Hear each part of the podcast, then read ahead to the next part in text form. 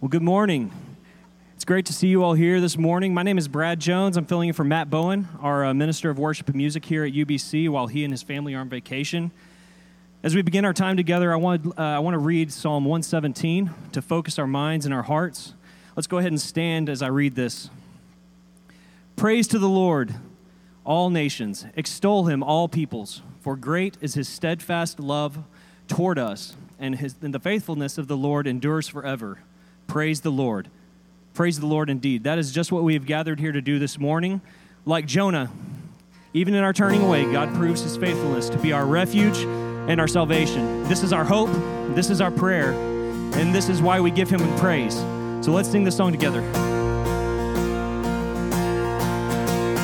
You, my God, have saved my soul. I am yours forevermore. I won't be moved of this, I'm sure. You are my God and you save my soul.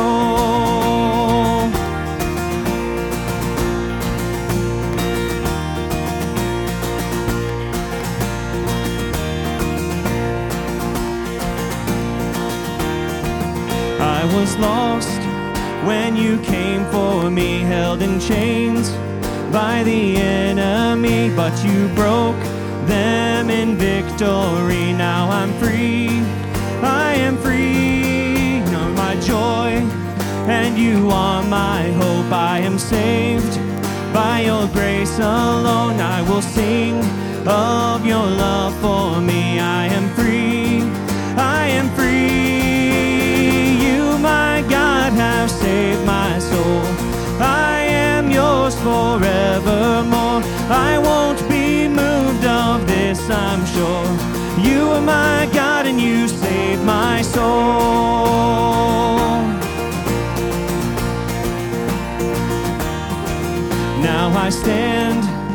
the King of Kings. He has paid for my every sin, and from now through eternity, I am free. I am free. You, my God, have saved my soul. I am yours forevermore. I won't be moved of this, I'm sure. You are my God and you save my soul.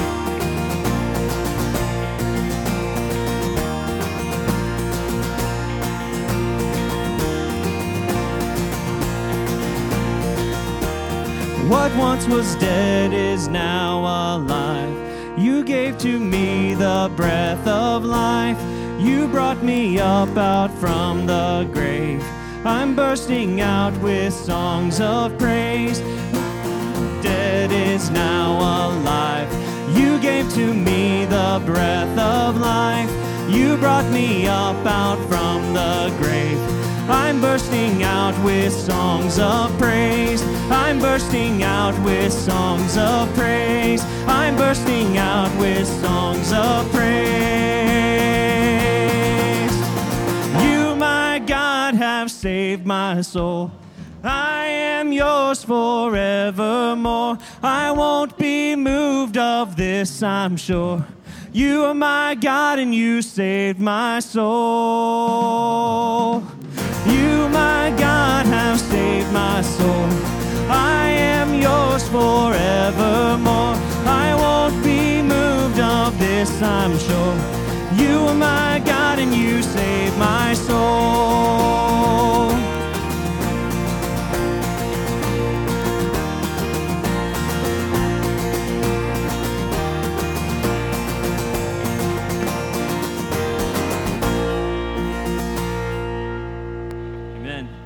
Amen.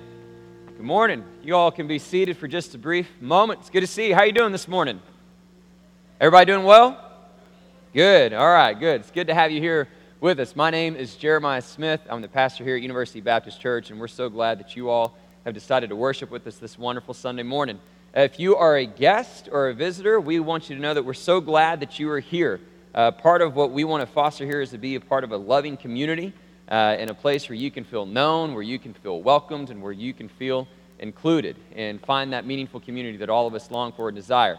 So, one of the ways that we can help extend that to you and share more about who we are as a church is just to get some basic information from you.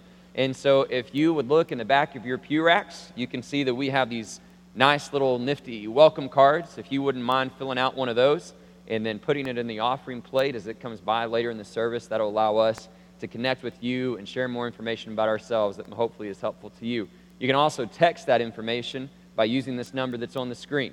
And if you just want to text uh, that number, it'll ask you just a few prompts that gives us a little bit more information that we can then follow up with you all and, and again extend to you a warm welcome and answer any questions that you may have. Uh, now, I showed up today at church wearing a nice little button up shirt, believe it or not. But when somebody greets you at the door and says, I have a t shirt for you to wear at church today, you say yes every single time. Anytime you can wear a t shirt. And so, as you can see, uh, this is in celebration of uh, our Kid Power Camp, our VBS efforts, and a lot of things are happening in this regard. In fact, this week we're, we're taking these uh, efforts to a couple different apartment complexes and communities in the neighborhood. And one of the things that we want to remind you of is that we have a training today after the service. And so please make yourself available. It's going to be in Harris Hall. And so at the conclusion of the service, please go there, uh, as that will be important information. But for all of you to continue to just pray for these efforts that will be ongoing this week, and then we'll be hosting them next week here at our campus as well as at Westcliff. And so we want to see God move mightily in the lives of these kids, the volunteers, and the adults that are there as well. And so uh, definitely be praying for those things. One other final comment as we begin today I'm going to pray for us, and, and we're going to ask God to join us uh, through the spirit of worship this morning. And uh, on a slightly more serious note, I think many of us have seen the news this past week as two notable figures in our culture uh, uh, tragically took their own lives, and, and that that was some difficult news to receive. And then we also saw that combined with the fact that the CDC has indicated that there's been a steady increase um, in, depression and loneliness and things that have led to such acts. I think a 25% increase since 1999. And so, one of the things that, that I just want to say uh, in regards to that is I want us to pray for those families. I want to pray for those people that have gone through those situations and circumstances is that um, we want you to know, first and, and, foremost, that we want to be a place that if that's something you have struggled with, depression, loneliness, that, that you can be safe in a place like this. Uh, that we want to know um, how we can help. And so please don't hesitate to reach out and ask for help. Uh, the other thing that we want you to know, as we said earlier, is that this is a church that wants to foster a true, truly loving community, and we want you to know that you're loved. And so please don't ever feel like you're going through that alone. And I know a lot of times, even as believers, we feel that just because we've committed our lives to this gospel, that we should somehow be immune to some of those thoughts and some of those tendencies. And that's not the case. We all struggle with different things and have different battles. And so we don't want you to be hesitant to reach out for help. And so if that's something that you're going through, please feel safe to do that. You can come to me, you can come to one of our ministers, but we want to walk through those journeys with you. And so let's just pray for God to obviously minister to those folks that have gone through some of those recent tragedies, but also uh, for God to just inhabit our praises and inhabit our prayers and inhabit our time this morning as we continue in a spirit of worship. Would you bow your heads? Let's pray together. Father in heaven, we are grateful for a new day. We are grateful for an opportunity to come in here and to sing that you have saved our souls and to celebrate what you've done, to celebrate your grace and your mercy. And so we pray that as we gather together today, that you would truly stir our hearts and our minds to a greater devotion and a greater commitment to you. Uh, we, we pray for those who recently have tragically lost their lives, and we know the, the families that are and the friendships and all the folks that um, have seen that uh, put on display for, for the news to, to highlight, knowing that many of us have experienced that on a more personal level uh, with, with people that we know intimately within our own friendships, within our own families. And so we just pray, Father, for those that, that battle with those feelings of depression and loneliness, that they would feel the warmth of your care and your love. Uh, and that all of us would be able to foster a safe environment where people can come and experience that love in a very authentic and tangible way. And so let this be a congregation and church that provides that to all those that go through those similar situations. But ultimately, Father, today we commit to you, we entrust it to you, and we celebrate the good news of Jesus Christ and all that he has done for us. And so May you be glorified and honored today as we worship you. And pray this all in Jesus' precious and holy name. Amen. Amen. At this time, I'd love to invite the children to come forward to hear a word from Miss Tricia. While the rest of you please stand and greet each other and say hi and welcome each other this Sunday morning.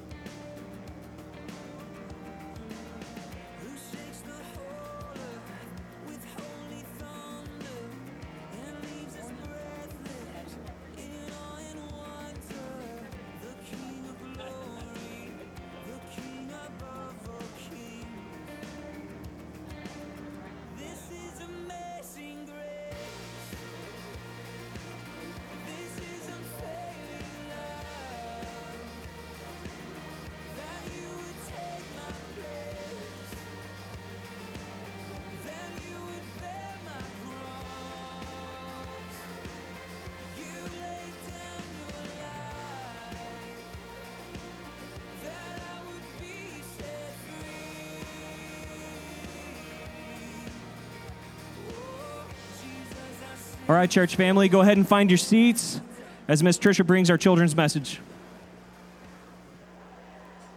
Hi, friends. How are you guys? So, I've decided that um, I'm going to play a sport.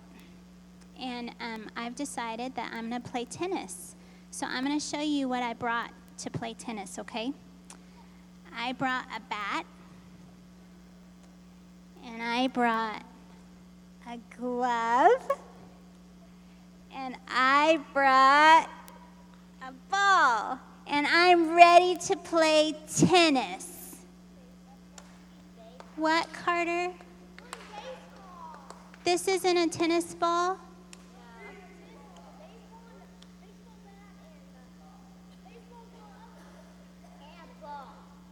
Really? This is for baseball? So I brought the wrong tools, the wrong equipment.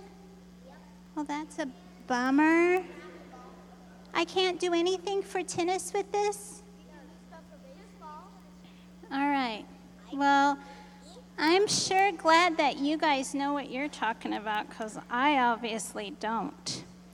But I do want to say that that reminds me that in our Christian walk, we have some tools that God provides us with, right?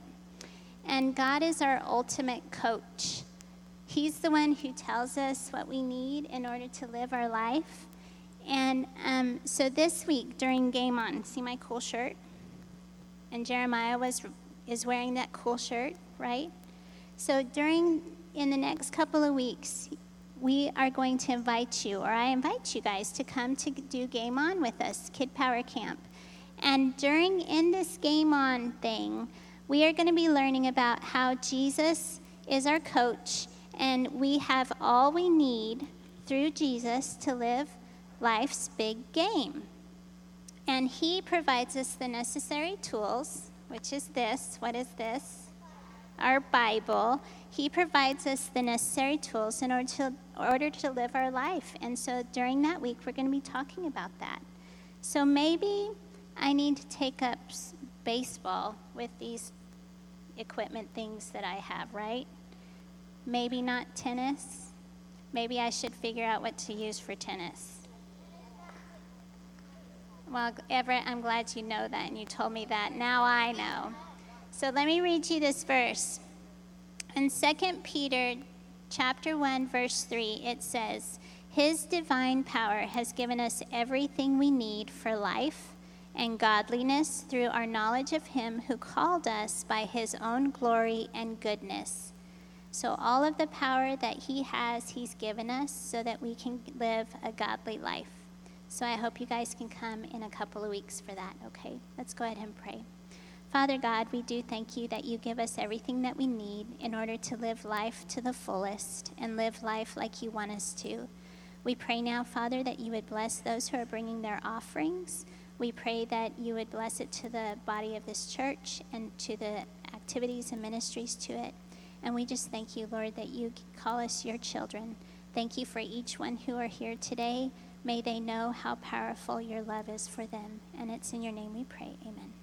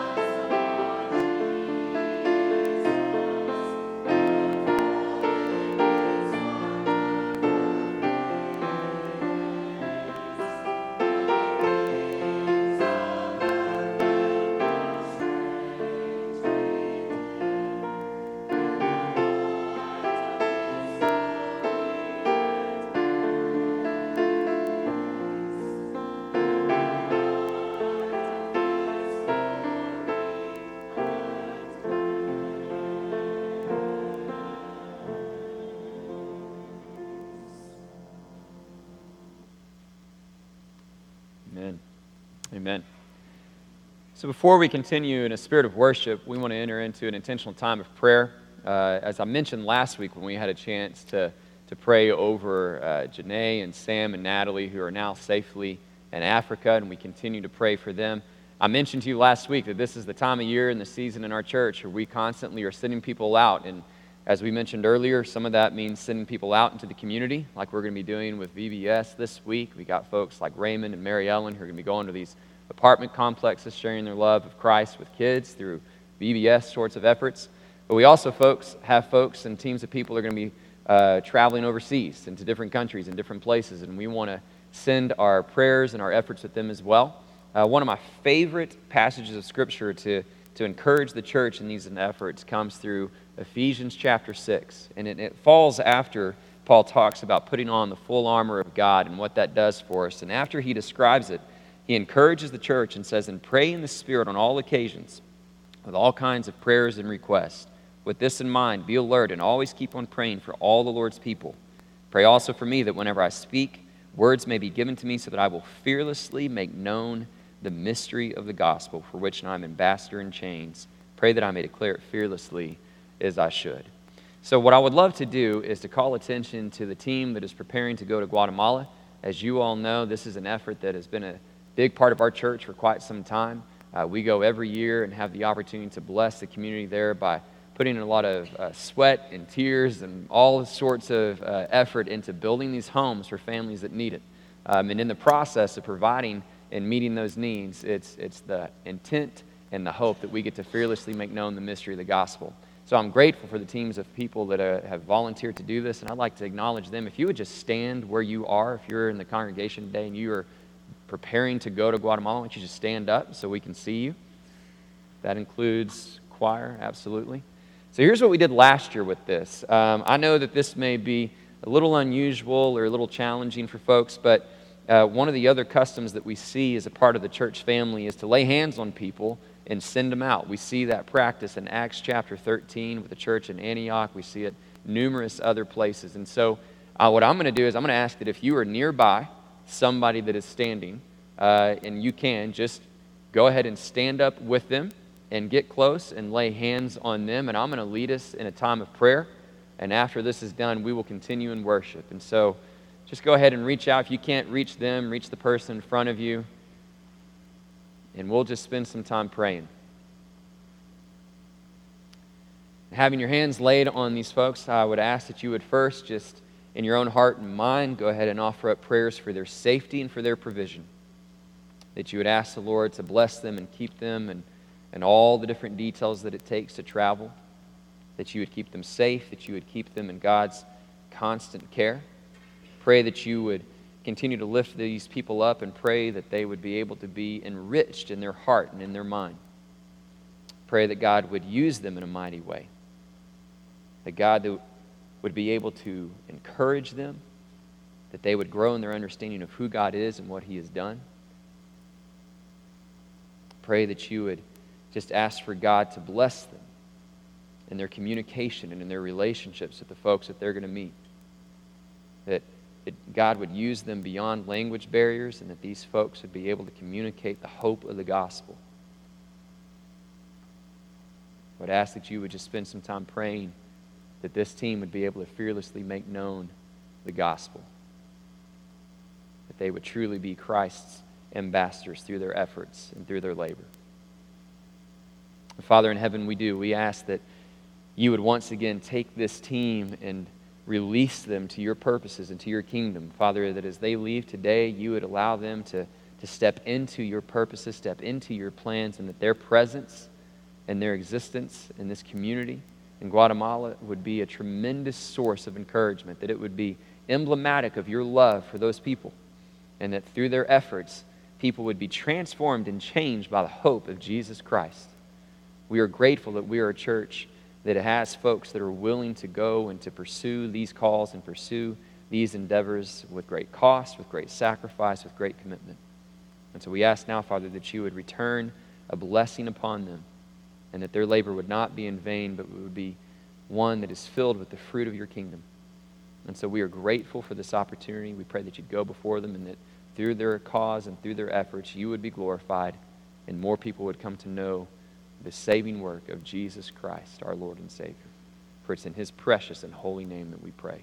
Amen. Amen.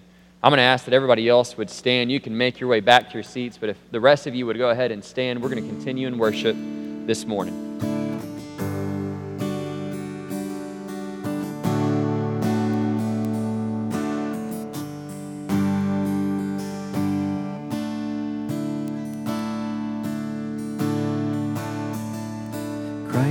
Sure and steady anchor in the fury of the storm.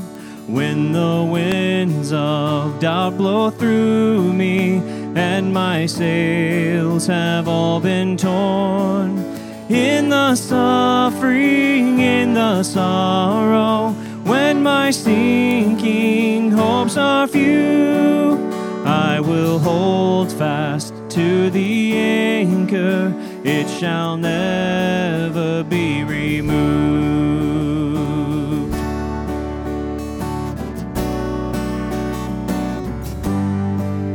Christ the sure and steady anchor, while the tempest rages on.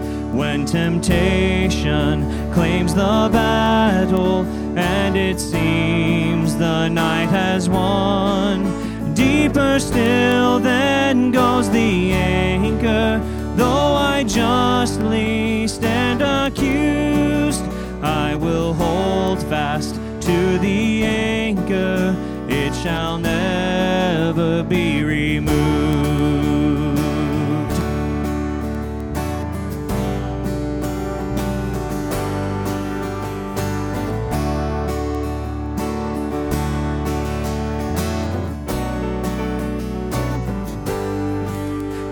The sure and steady anchor through the floods of unbelief.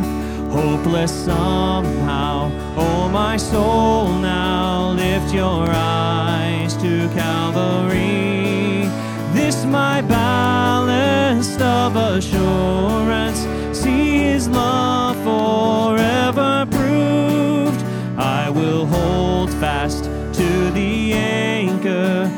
shall never be removed.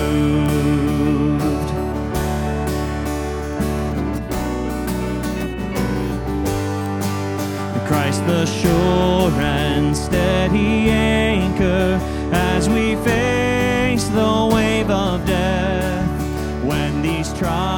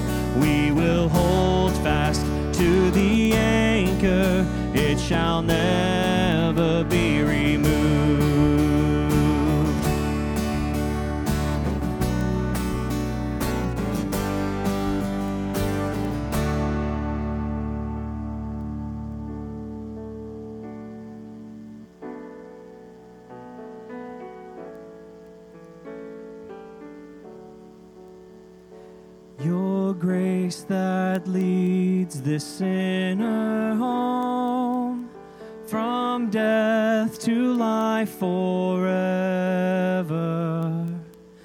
and sings the song of righteousness by blood and not by grace that reaches far and wide to every tribe and nation has called my heart to enter in the joy of your salvation. By grace I by grace I am restored, and now I freely walk into the arms of Christ my Lord.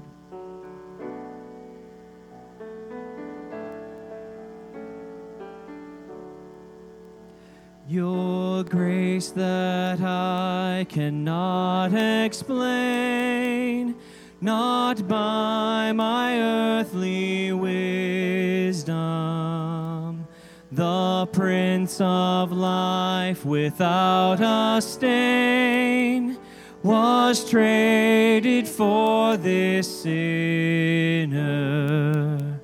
By grace I am redeemed, by grace I am restored, and now I freely walk into the arms of Christ my Lord.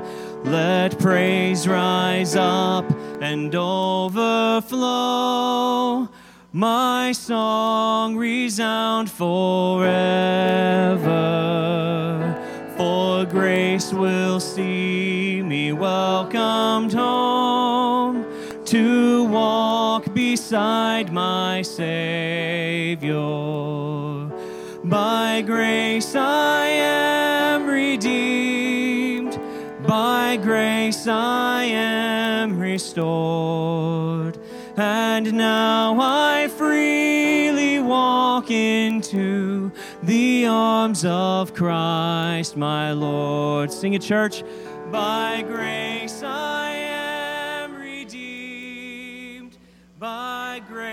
I am restored.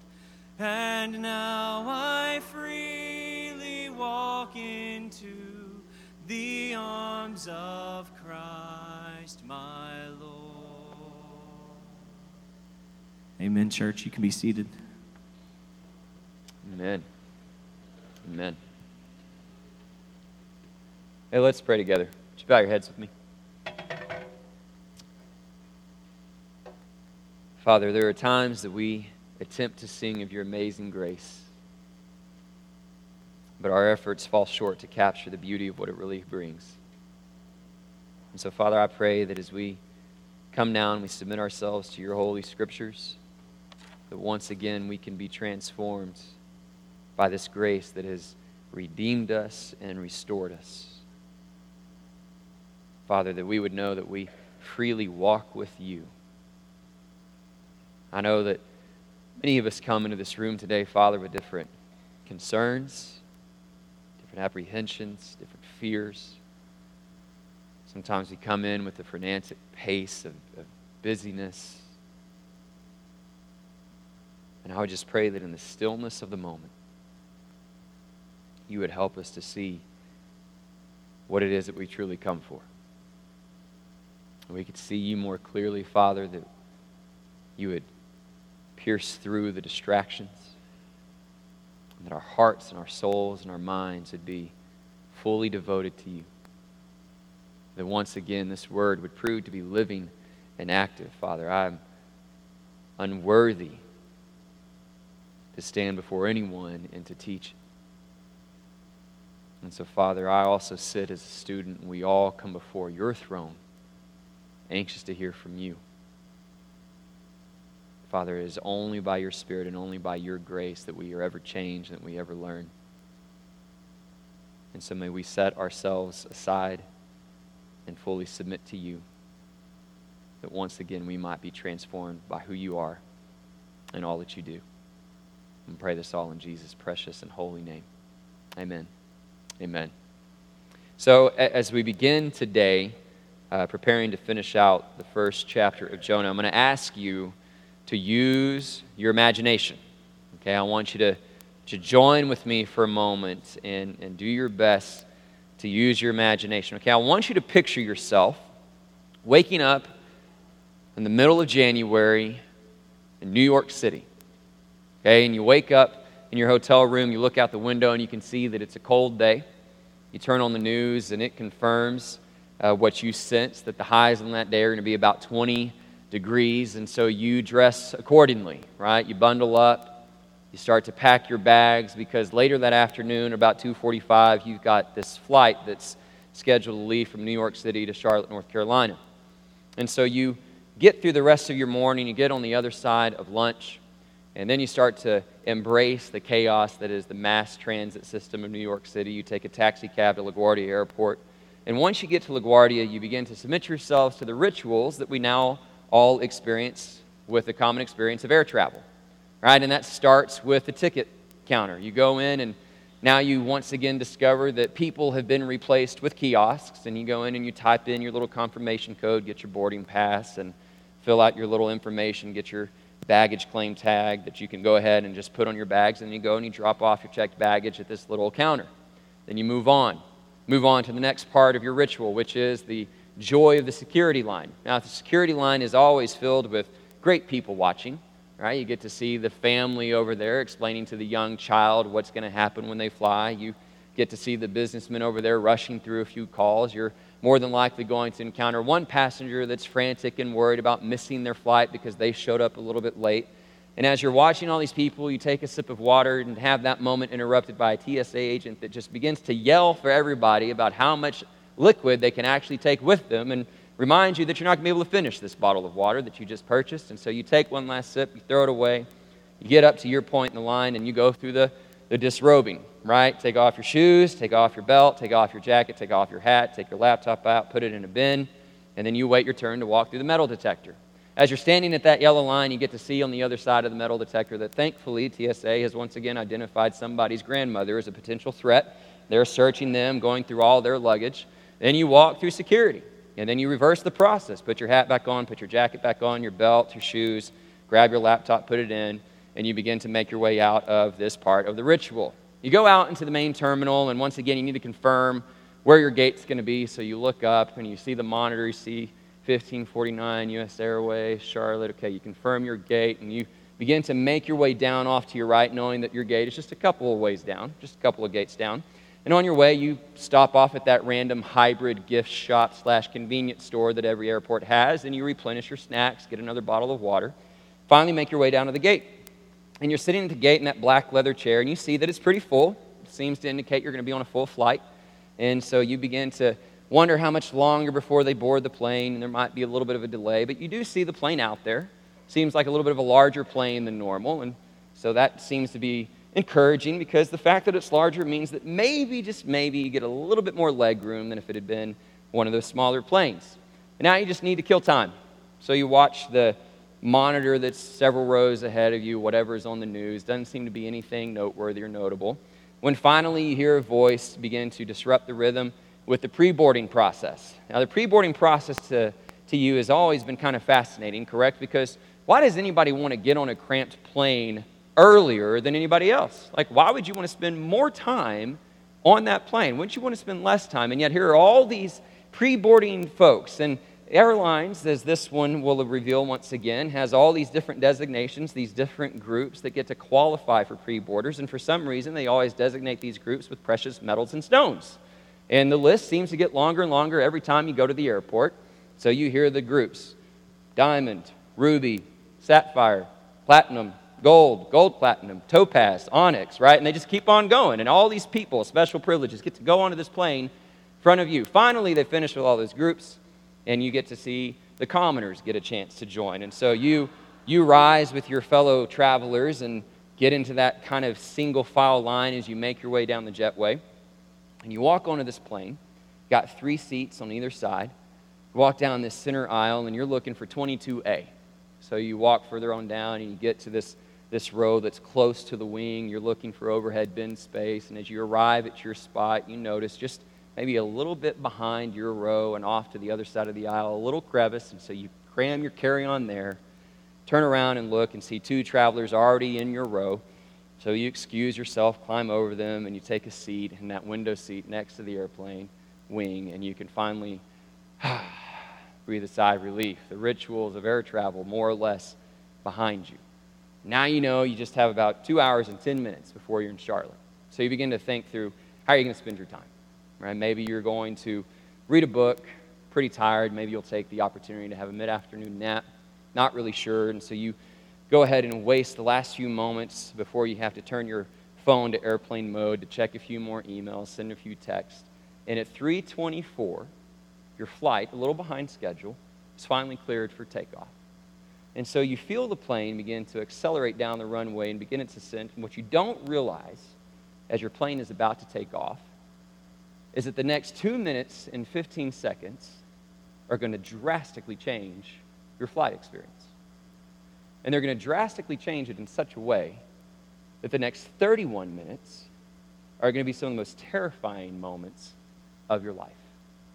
See, at 326, right as the plane begins to take off, what you don't know is that the 57 year old pilot, with more than 19,000 hours of experience, is leading this plane up into its ascent and turns to his first officer and says, Man, what a great view of the Hudson today.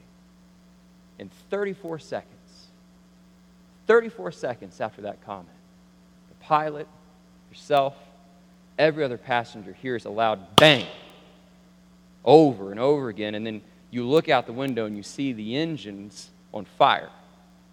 And all of a sudden, you feel and smell actually the odor of jet fuel fill the cabin. And that sound that you're hearing is the sound of an engine failure. And everything changes in that moment. That steady climb, that steady ascent is now leveled off, and the nose of the plane begins to subtly tip downward. Panic begins to set in. Right? All the questions begin to flood. What was that? What caused it? What does that mean? What are we doing now? And you begin to wrestle with these questions, and the inevitable question that begins to get closer and closer from the front of your mind is Are we going to crash? And for the next 120 seconds, that feels like an eternity, you begin to wrestle with whether or not that's an actual possibility when all of a sudden you hear the captain come on and confirm your fears when he says, This is the captain, brace for impact. And in that moment, those, those procedures of safety precautions and all the things that you've just tuned out your whole life become a reality. As you and everybody else around you begin to lower your head and you brace for impact. And you've always anticipated, maybe in these random moments of your life or, or question, what would it be like to be on a plane that's about to crash? And you've imagined the hysteria, you've imagined the cries, the screams, the panic and for whatever reason, in this particular situation, it was just an eerie silence. Everyone gripped with fear by the situation. Others beginning to lock arms, some beginning to whisper prayers, and there you are, realizing that this might be how you actually die. And so you start thinking about your loved ones, the last conversations you had, what you said, maybe what you didn't say never realizing in the moment that that might have been the last conversation you have. Then you start thinking, what's it going to be like? Is it going to hurt? Is it going to be quick? Is this going to take a while? But the, the undeniable reality that you're facing is the, the potential, or what seems like now the certainty, that you're going to die. And so for the next two minutes, you wrestle with those questions. And over and over again, you become just overwhelmed by the grip of those fears and those realizations. You look out your window, you see the skyline of New York getting closer and closer, and you finally close your eyes, embracing the certainty of death. And all of a sudden, you feel that jolt. And it is this alarming jolt, one that, that surprisingly feels more like just being rear ended in your vehicle on a freeway, and you have this moment of realization that though it was very unsettling and uncomfortable, it wasn't fatal. And you look and you can see that out your window, this 82,000 pound plane is resting on the Hudson. And if there was an eerie silence before, now the pandemonium kicks in because you and everyone else have had this glimmer of hope, realizing that death hasn't come and there's still a chance at survival, but how long will that chance last? So people begin to rush out of their seats, climbing over each other. A lot of them rush to the back of the plane, only to cause it to sink further into the river, thereby bringing the chilling waters of the Hudson onto the plane. So the flight attendant redirects them back to the center of the plane, redirects you and others towards the front, and people begin to climb over seats. And you see these people that you had seen before desperate for survival. You see the 86 year old grandmother. You see the young mom with the six month old. And you see the businessmen begin to shout over the chaos let women and children go first. And you see these people slowly begin to make their way out onto the wings of the plane, others out onto the rafts that have been inflated out of the front emergency exits. And you begin to wait your turn Finally, you have your opportunity. You step into the aisle, you feel the cold waters of the Hudson hitting your knees, and you make your way out into the plane, onto the wings of the plane, joining dozens of, others, of other passengers. And you're standing there and you're holding your life vest, and these other ships begin to descend upon this plane with rapid precision and are able to stop close enough to where they can actually begin pulling people onto their boats. They begin to pull them one by one, and you're waiting in line at your chance for safety. Waiting in line for somebody to bring you up, wondering how much longer will this plane stay afloat. When finally somebody hoists you up onto the boat and you begin to watch and see every other person experience that same form of rescue. And it's probably then, and not until then, that you're on that boat that you finally realize you're going to be okay. You've been saved, you've been rescued at 3:55, 31 minutes after you were cleared for takeoff, the last person, the captain, was taken off that those those rafts taken off that plane and brought up to safety. And you begin to discover later all 155 souls that were on board that plane made it. A Few minor scrapes, broken bones, some with hypothermia. Nobody lost their life. And so tension uh, swarms in around the world, right, on this, this amazing thing that has transpired. And a lot of attention obviously centers around your pilot, this guy by the name of Chesley Sullenberger, right? The guy goes by the name Sully, and the way in which he made these split second decisions that led to this a crazy occurrence. And people start calling it a miracle. The miracle on the Hudson. And you begin to think, well, yeah, it is a miracle. You think about all the different things that transpired for, for it to work. The fact that you had this pilot that knew exactly what to do, the fact that you had this plane that was actually built and prepared for some form of a water rescue. The, you think about the fact that you had the Hudson at all, right? To be on a plane where both engines lose their power and their thrust over the most populous city in America to have a wide open space to land or to at least attempt a landing that doesn't include crashing into buildings or jeopardizing the lives of people below, the river itself was a blessing. The passengers that helped each other off the plane, the responders that were able to get there, over and over again, you see what an amazing miracle it really was. A miracle that took you from certain death to rescue and new life. It was a miracle that revealed unexpected mercy. And that's what miracles do, right? They give you this experience of unexpected mercy. And it's funny that people would call it a miracle because if anybody had told you earlier that day that you were going to be on a flight that was going to crash in the Hudson, that would be the last word you would use to describe it. You would describe it as tragic. You would tra- describe it as uh, terrible, uh, scary, right? Any word but a miracle. And yet, that's exactly how it was perceived. And you and I today, those that obviously were not a part of that experience, look back on that flight, January 15, 2009, and refer to it as a miracle. A miracle that revealed unexpected mercy. And I use that as an illustration for us this morning because that's why we're here. That simple truth. Every single one of us, at some point or another in our lives, has come to grips with our own mortality, our own certainty of death, and have been exposed to this miracle that brings us out of the clutches of death and into the hope of new life. It's the miracle of unexpected mercy. It's the gospel. It's what brings us back week after week to sing. It's what brings us back week after week to hear the proclamation of His word, to spend, spend time with His community. It's the miracle of unexpected mercy. And the verse we're going to look at today in Jonah gives us one of the most beautiful and eloquent pictures of the miraculous, unexpected mercy of our God. And I want you to think about the similar circumstances that we've seen thus far in the book of Jonah. We're only going to look at one verse today, but think about what's transpired up until this point.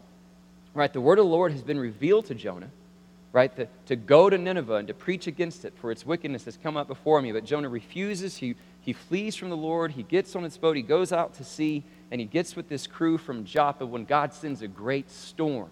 A storm that is so terrifying that the sailors themselves fear for their lives. They cry out to their God. They send uh, the cargo overboard. They begin to cast lots, and they discover that Jonah is the one that is at fault. So they come to him and they say, What do we need to do? How do we uh, satisfy your God? What do we need to do to alleviate ourselves from this storm? And in that fear, Jonah says, You've got to throw me overboard. He confesses his own disobedience. He surrenders his own life, knowing that his confession is going to result in the certainty of his death.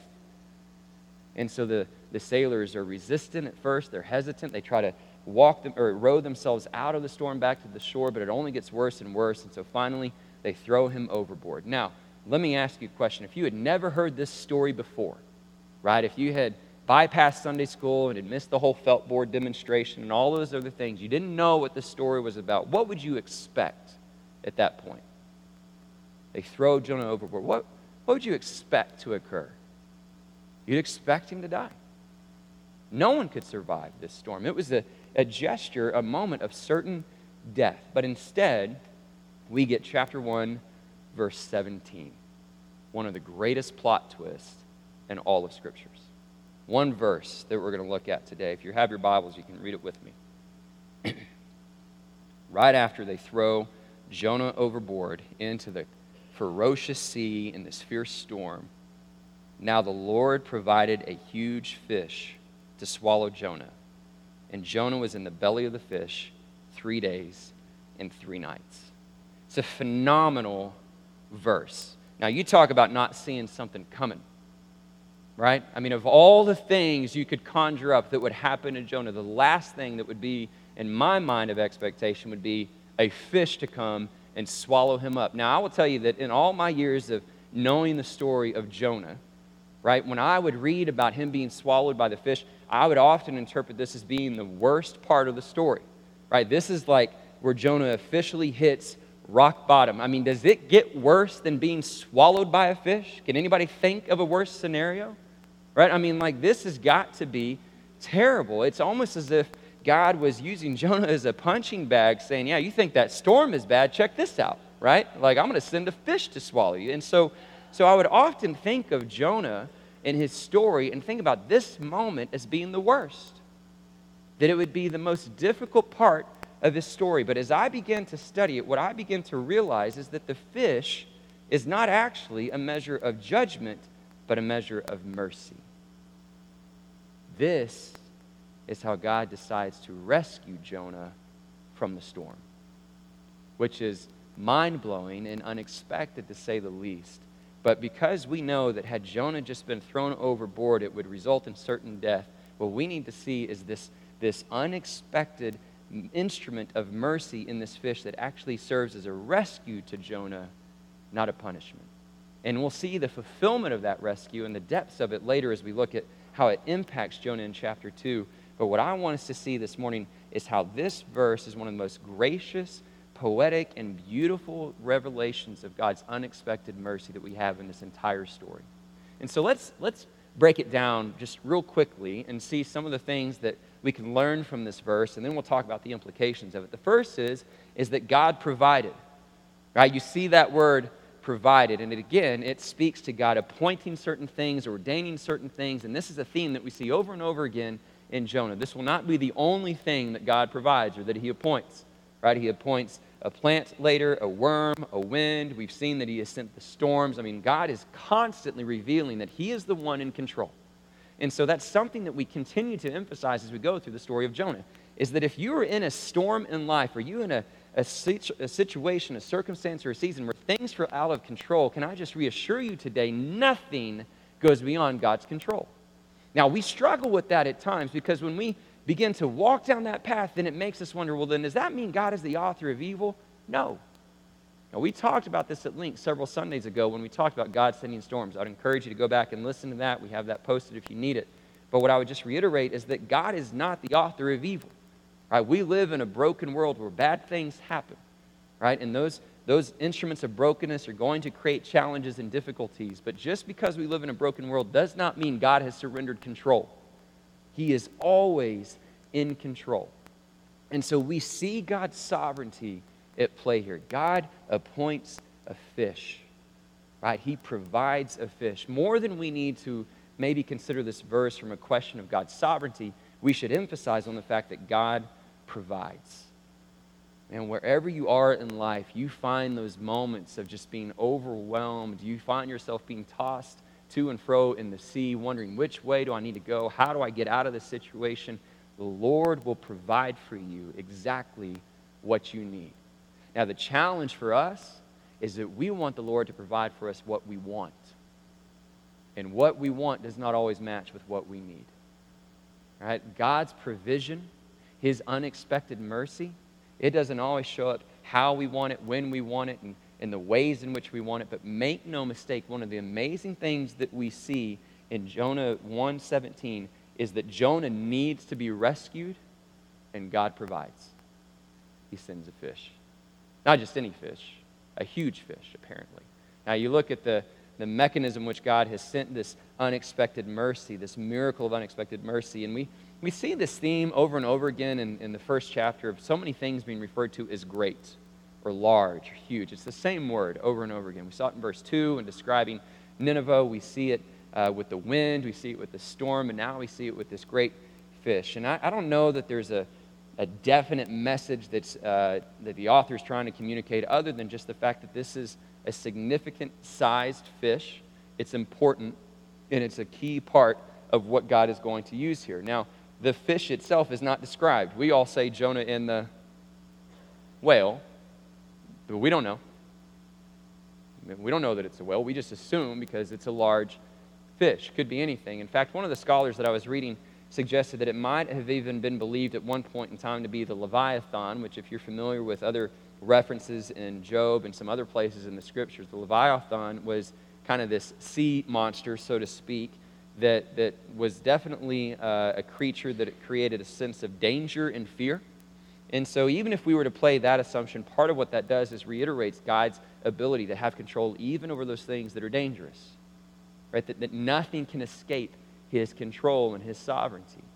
But regardless of what type of fish, we know that the Lord provides a fish to swallow Jonah. Now, the word swallow is often used as a term to be a metaphor for ruin and for destruction, right? It, it definitely is an indicator that what's happening to Jonah is that it is leading towards death. Now, this death is being further accentuated in this verse by this reference to three days and three nights. Now, let's think about this for a moment. Uh, first of all, we have a reference towards a specific duration of time. Now, that's pretty significant as well because what that is teaching us is that God is not just sovereign over creation, He is sovereign over time itself. At, exact, at the exact right time, He sent a fish. You think about the miracle on the Hudson and the timing of all of it. Every simple detail leading to a divine moment of rescue. Our God is not just a God over creation, He is the God over time itself. He gives us what we need at the time that we need it. And so, this reference towards duration reminds us of that fact. But what's really unique is the way in which it's described three days and three nights. Now, the, the way in which scholars have, I guess, digested or, or critiqued this particular phrase is for us to not to understand it necessarily as a literal three days and three nights. It's probably referencing three full days. It does have a sense of some sort of duration, but it's more an approximation than it is specific. And in particular, some scholars would argue that it actually is a phrase that was used to reference kind of a journey towards death. For example, uh, th- this common understanding that potentially the journey from the land of the living to Sheol, or the land of the dead, took a three day and three night journey. And so it's a phrase to reference that progression into death. Okay, so uh, another comparison would be if you heard the phrase six feet under, right? It doesn't literally mean six feet, but we all know that that means death, right? Somebody's being buried. And so the point is, is that we have this phrase that emphasizes that though God has appointed this fish, it's leading Jonah to this point of death from which he will be delivered. He is literally being delivered from death through this fish. And so you have this fascinating one verse that creates a drastic change in events in a way for us to understand it. And so the question for us is what are the implications? How do we, how do we look at verse 17 and truly understand all that it implies for us in terms of understanding not just this, this book, but really God's character and his truths? Well, the first thing that I want to reiterate is that the first implication is that this is an act of mercy and not punishment. And this will be fully fleshed out as we go through chapter 2 and you see the transformation that Jonah experiences. But, but what you and I need to recognize is that a lot of times we misinterpret what God's doing in our lives and we will classify it as punishment when in fact it is mercy. Right? The miracle in the Hudson is a great example. If somebody says, well, you would crash in the Hudson River, well, that doesn't sound pleasant to you. But in the moment, and looking back, what do you discover? Oh, it's actually merciful. Right? Think about children. We often use that as an illustration to help communicate these points, right? Children, a lot of times, will come with certain requests or certain desires. I want to play in the street. I want to eat all the sugar that I want. I want to have all these different things. And a parent will say no. And when that parent says no, it's easy for the child to interpret that instruction as being punitive. Why won't you let me do this? This is unfair. All the different kickback and all the different frustration and the tantrums. But that, that is not a parent being punitive. What a parent knows is that if you go play in the street, it could harm you. This is me protecting you. This is me saving you. This is merciful. So, the first thing that we need to see in verse 117 is that though we may read it and initially see it as punitive, it is in fact an instrument of God's mercy. And that's true for our own lives as well. How many times do we go through things that we feel like we're being punished for or that are difficulty, but when in fact God is saving us and refining us for His purposes and for His plan? It's mercy, not punishment. Now, the other thing that we see with verse 17 is an opportunity for you and I to consider together how are we supposed to understand the miraculous? Right? Because this is, without a doubt, a miracle. Right? And so, if you're like me, the tendency when you read verse 117 is to start asking a bunch of questions. What? How did this happen? Is this possible? What kind of fish was it? How long was he in there? What did the stomach feel like? What did he eat while he was in there? Like, I mean, there are so many questions that you could ask. And, and here's what I want to say about that. Uh, it's natural whenever we encounter the miraculous to do so with a level of skepticism and doubt. Now, I would argue today, or what I would encourage you today, is that there is a way to have healthy skepticism right? It's okay to ask questions. A lot of times I feel like we treat doubt as a bad word, right? And that because I'm a believer, I should never have a question. I should never wrestle with it. And guess what? We're going to wrestle. It's why it's called faith. Every single one of us are on a journey of faith, and we're going to have questions, and that's okay. I want you to see this as a place to to feel as though it's safe to come with your questions and to ask and to seek greater understanding. That's part of what it means to, to live with faith. You know, part of what we begin to need to, or what we need to begin to acknowledge is that anytime you start talking about well, how do we make sense on what happens after death, when we talk about other religions, other philosophies, everybody's operating by faith. All of us are. We need to be comfortable with that. Okay? People don't debate and wrestle certain fact, right? There are no there, there isn't anybody around here today that's gathering together to debate whether or not 2 plus 2 equals 4. Right? If we were all to go up to the roof after this sermon today and, and see if anybody can, can jump off without being hurt, nobody's going to doubt whether or not they're going to fall. We don't doubt the, the validity of gravity, do we? No, we know it's going to happen. Right? Those things are certain. But there is a, a comfort level that we have to achieve when we start talking about faith because faith is being sure of what is hoped for and certain of what we cannot see. Right? We're always going to have questions when it's anchored in hope and things that we can't see. And so it's okay to have a healthy level of questions. But the problem is, is that when you read verse 117 and you start asking too many, you begin to wrestle with all the details, you miss the value of what the miracle is meant to achieve anyway right? The miracles that we see in the scriptures are supposed to strengthen our faith, not weaken it. It reveals once again who our God is and what he's capable of.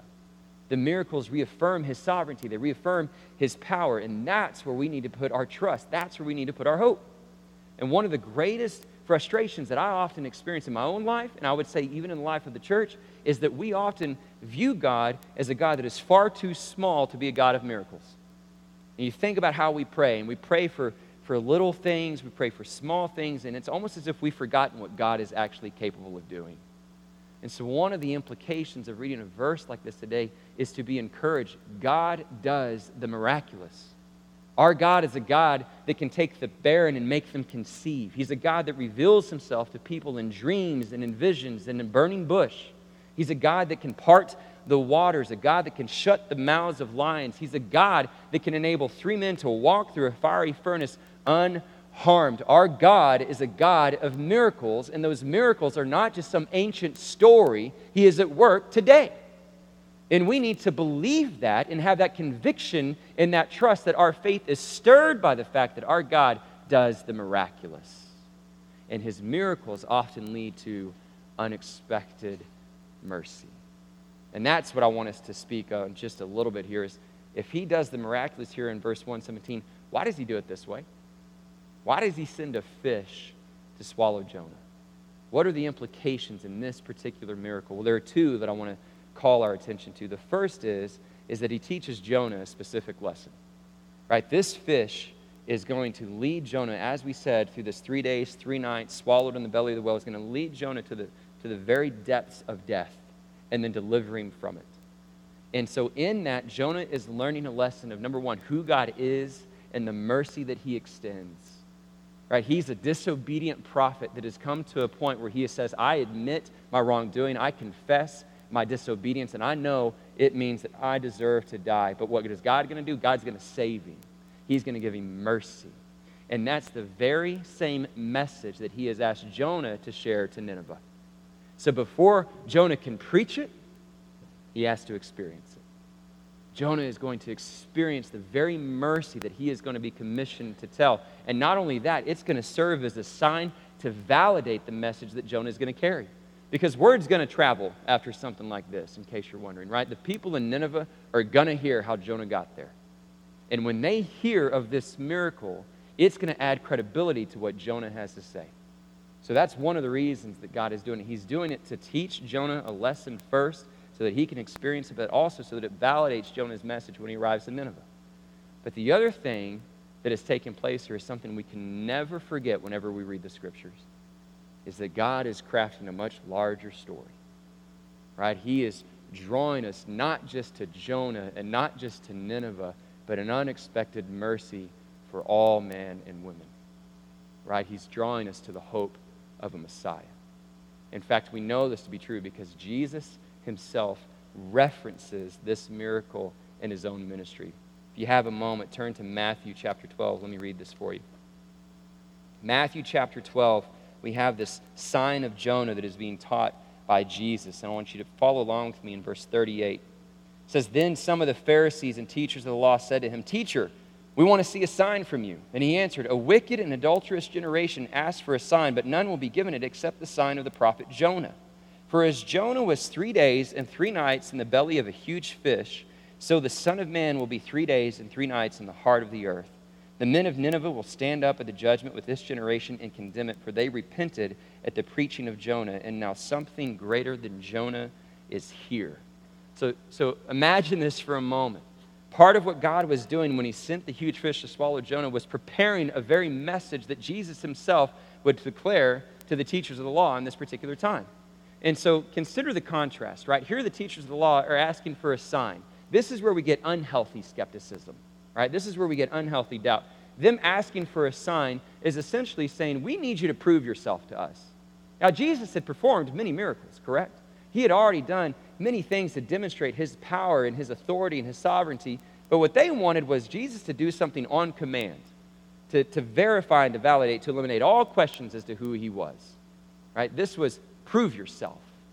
Right? Now, listen, that's unhealthy skepticism when you and I have questions and we begin to ask for signs for God to, to verify certain things, it's one thing if we're looking for signs to help us make decisions, right? If we're, if we're needing signs for clarity, for, for greater understanding on where God's leading, that, that, that's okay. if we're wrestling with how to make sense of our faith, those are good questions. But if we start to come before God and say, prove yourself, watch out. And let me just be very clear God has proven himself. And Jesus essentially reiterates that. He says, listen, wicked and adulterous generation asks for a sign, none's going to be given to it. Right? Jesus doesn't capitulate to those sorts of requests. Right? He has proven himself, and that's what they're asking for. We don't want to just have these miracles that we're unsure of. We want you to do something on demand so that we are sure of who you are. And Jesus says, Man, none of those things are being given to you, only the sign of Jonah. And he references the very verse we just talked about, right? Who spent three days and three nights in the belly of the fish, and so will I spend three days and three nights in the belly of the earth. And so what we have now is that Jonah, in his being taken into the depths of the, of the fish and into this point of death, into the land of Sheol, right, to the land of the dead, and then being delivered from it, is the image, is the foreshadowing of Jesus himself also being buried into death and then also being able to overcome it and delivering others from that same reality. Right? Jesus is the one that is going to bring people through and bring people to that safety over death. And so we have this incredible symbolism, this incredible imagery that helps validate Jesus' message. And so, in the same way that this sign and symbol validates the message of repentance that Jonah brings, Jesus is now saying, You're going to see something very similar through my death and my resurrection, and it's going to validate my message. And what is the message of Jesus? The kingdom of heaven is here. Repent and believe the good news. It is the unexpected mercy of a Savior. That's the message of Jesus. And so we have this incredible verse that has all this symbolism that points us back to Jesus. And as Jesus says, You've been given Jonah, but now one that is greater than him is here. And so when we read verse 117, yeah, we need to marvel at the miracle of the Lord providing a fish, but it should bring us to the feet of Jesus and recognize how great he truly is. And so there are three things that I would say we need to, to learn from this passage, this, this unexpected mercy that we have in the gospel, and apply to our lives when we consider a passage like this. Three things that I want to close with. What do you do when God reveals his miraculous, unexpected mercy? The first thing you have to do is receive it. Now, listen, it may not be what you expect. It not, might be how you expected it or when you expected it. But make no mistake, every single one of you that's in here today, all of us have to come to grips with our own mortality. All of us have to create some sort of awareness of the certainty of death and ask ourselves, what is going to save us from that dilemma? And we have been given the unexpected mercy of a Savior that brings us into a right relationship with God the Father. Right? That through Jesus and his death and resurrection, he takes all of our sin and gives us all of his righteousness and he makes things right. It is an unexpected gift of his sovereign love, and the first thing we have to do is receive it. And so, if you haven't truly received the gift of this mercy, do so today. Right? This is more than just going to church. This is more than just going to Sunday school and having answers. This is having a life transformed by the gift of the gospel. And so you receive it by acknowledging your own brokenness, acknowledging that you, like Jonah, deserve death, and you submit yourself into the hands of a Savior and allow Him to give you the forgiveness and the redemption and the restoration that we also desperately need. You confess it, and then you receive it. And then the second thing you do after you receive it, you extend it. See, part of what I love about Jonah receiving this mercy is that it was teaching him to extend it to others, like we said a second ago. So when we are the recipients of God's unexpected mercy, we need to extend it to others. I'm fully aware that many of us in this room today have fractured relationships. Right? We have people that we've wronged, people that have wronged us. We have disdain for certain people politically. Uh, we have disdain for people at work. We have hatred for people based on their skin color their socioeconomic status. We have wounds from, from people in our family that have treated us a certain way.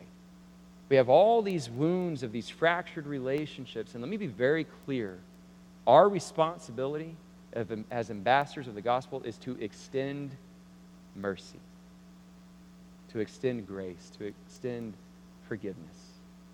What the scriptures teach us is that the same mercy that we extend to others is the mercy that will be extended to us. So don't be selfish with it, extend it. And then the third thing that we need to do is not just receive it, not just extend it, but we need to preach it.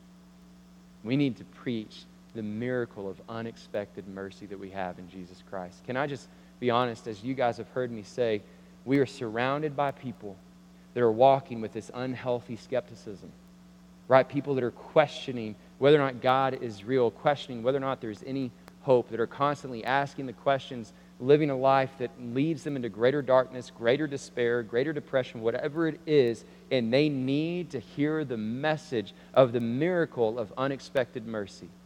This is a privilege that we have been entrusted with this hope, that we've been entrusted with this gospel. And so it is not one that we keep quiet. It is not one that we just reflect on and meditate on. It is one that we can't help but want to share to all those that need it. And so we receive it, we extend it, we proclaim it, we preach it. This is how we receive and respond to the miracle of unexpected mercy that we have through Jesus our Savior. And so when we go into this world and we declare what God has done, we need to once again remind people of how God works, right? That it's not always what we anticipate. The mercy is not always found in these steady flights and these smooth moments of travel, that a lot of times mercy is found in the crash, miraculous landing.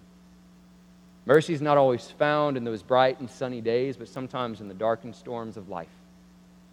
Mercy is not always found in perfect health Sometimes it's found in the trenches of treatments. Mercy is not always found in success, but in the depths of, of failure and despair.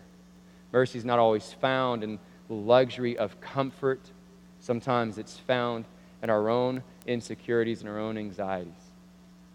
Mercy is not always found on this established vessel, but sometimes it's found in the belly of a fish. Mercy is not always found in this conquering king. Sometimes it's found in the humble manger.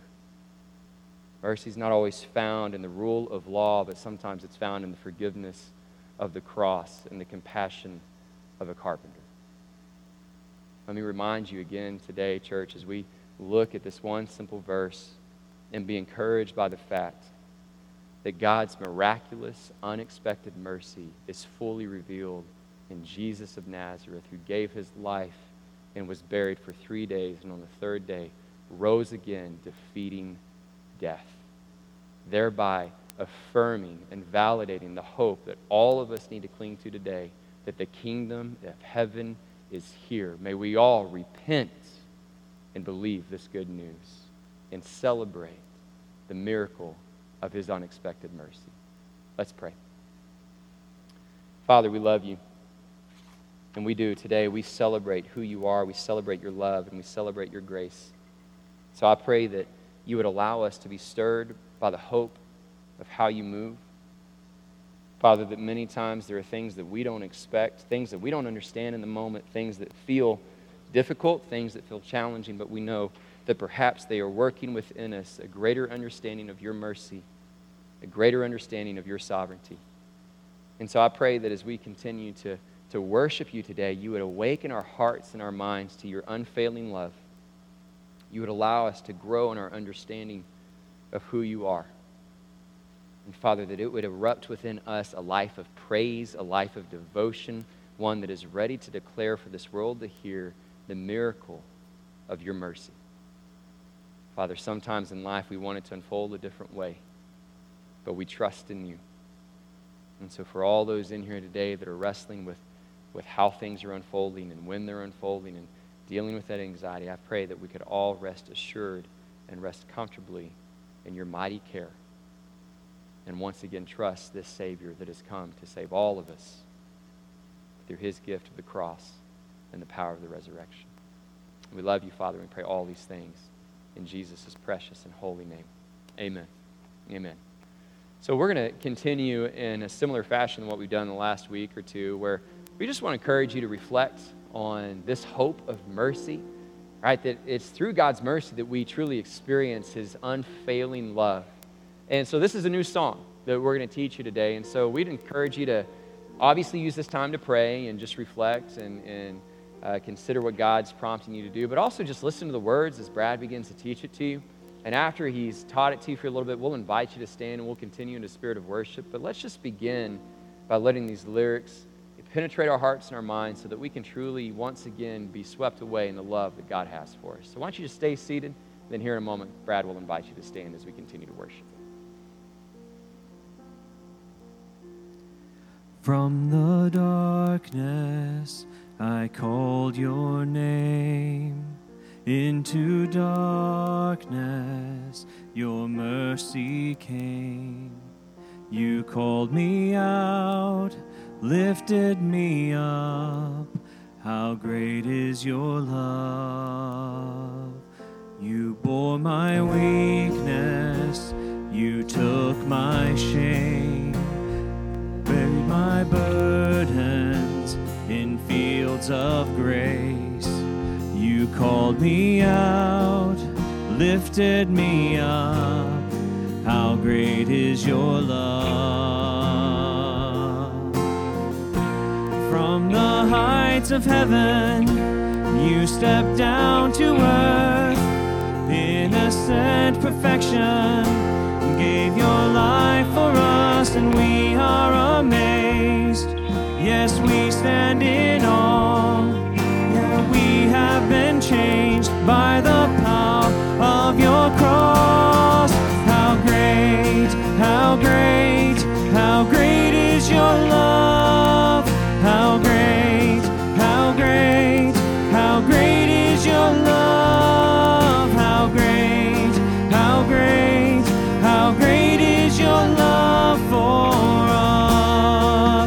stand together, church.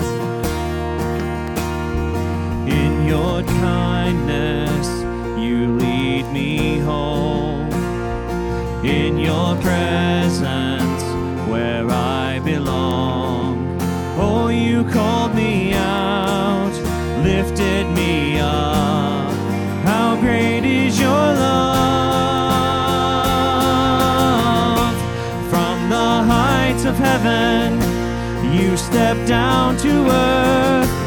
Innocent perfection, gave your life for us, and we are amazed. Yes, we stand in awe for we have been changed by the power of your cross. How great, how great, how great is your love.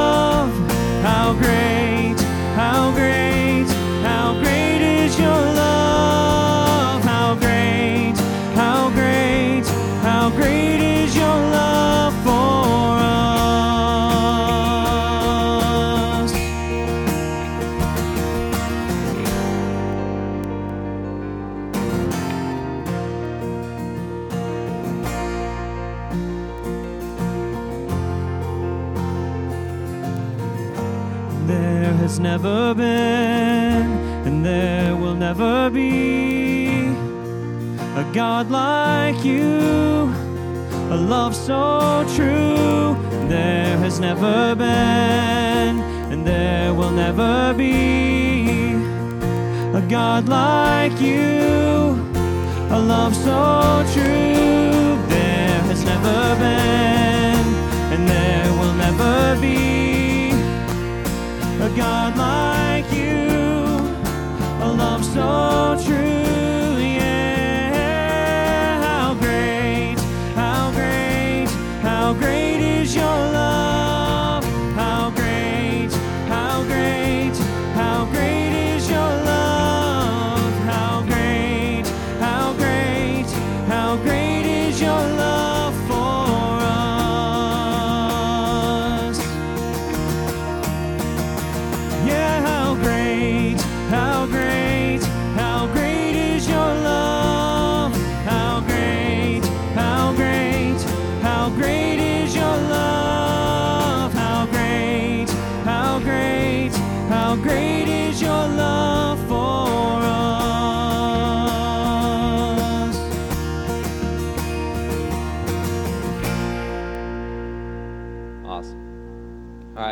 love to extend an invitation. Before I do, just for the sake of time, I'm going to ask you guys why don't we just do that chorus one more time? Uh, and we'll use that as our time of invitation. Sorry to change that for you guys, but just knowing we got meetings and groups that need to convene, and uh, we crammed a lot into the service today. But as we finish by singing that chorus uh, another time, I do want to extend an opportunity for folks to be able to make a decision in public if that's something that you want to do. Obviously, we want to celebrate any decision for folks want to maybe possibly come and make this their church home, church family. You can come forward and, and let that decision be made known. If you need to put trust in Christ as Savior, we want to celebrate that with you. Or if you just need prayer in general, uh, then feel free to come forward and we can pray for you. But let's continue to sing and respond appropriately during this time of invitation. There has never been, there will never be a God like you, a love so true. There has never been, and there will never be a God like you, a love so true. There has never been, there will never be God like you, a love so true. Yeah. How great how great, how great is your love?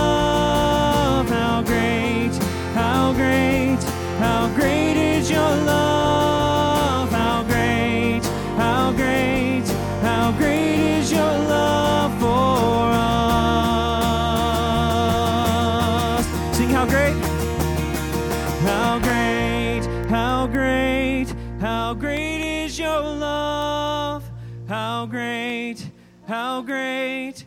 How great is your love? How great, how great, how great is your love for us? Amen. Amen. What a joy to celebrate the love that God has for us that's been revealed through the miracle of his unexpected mercy.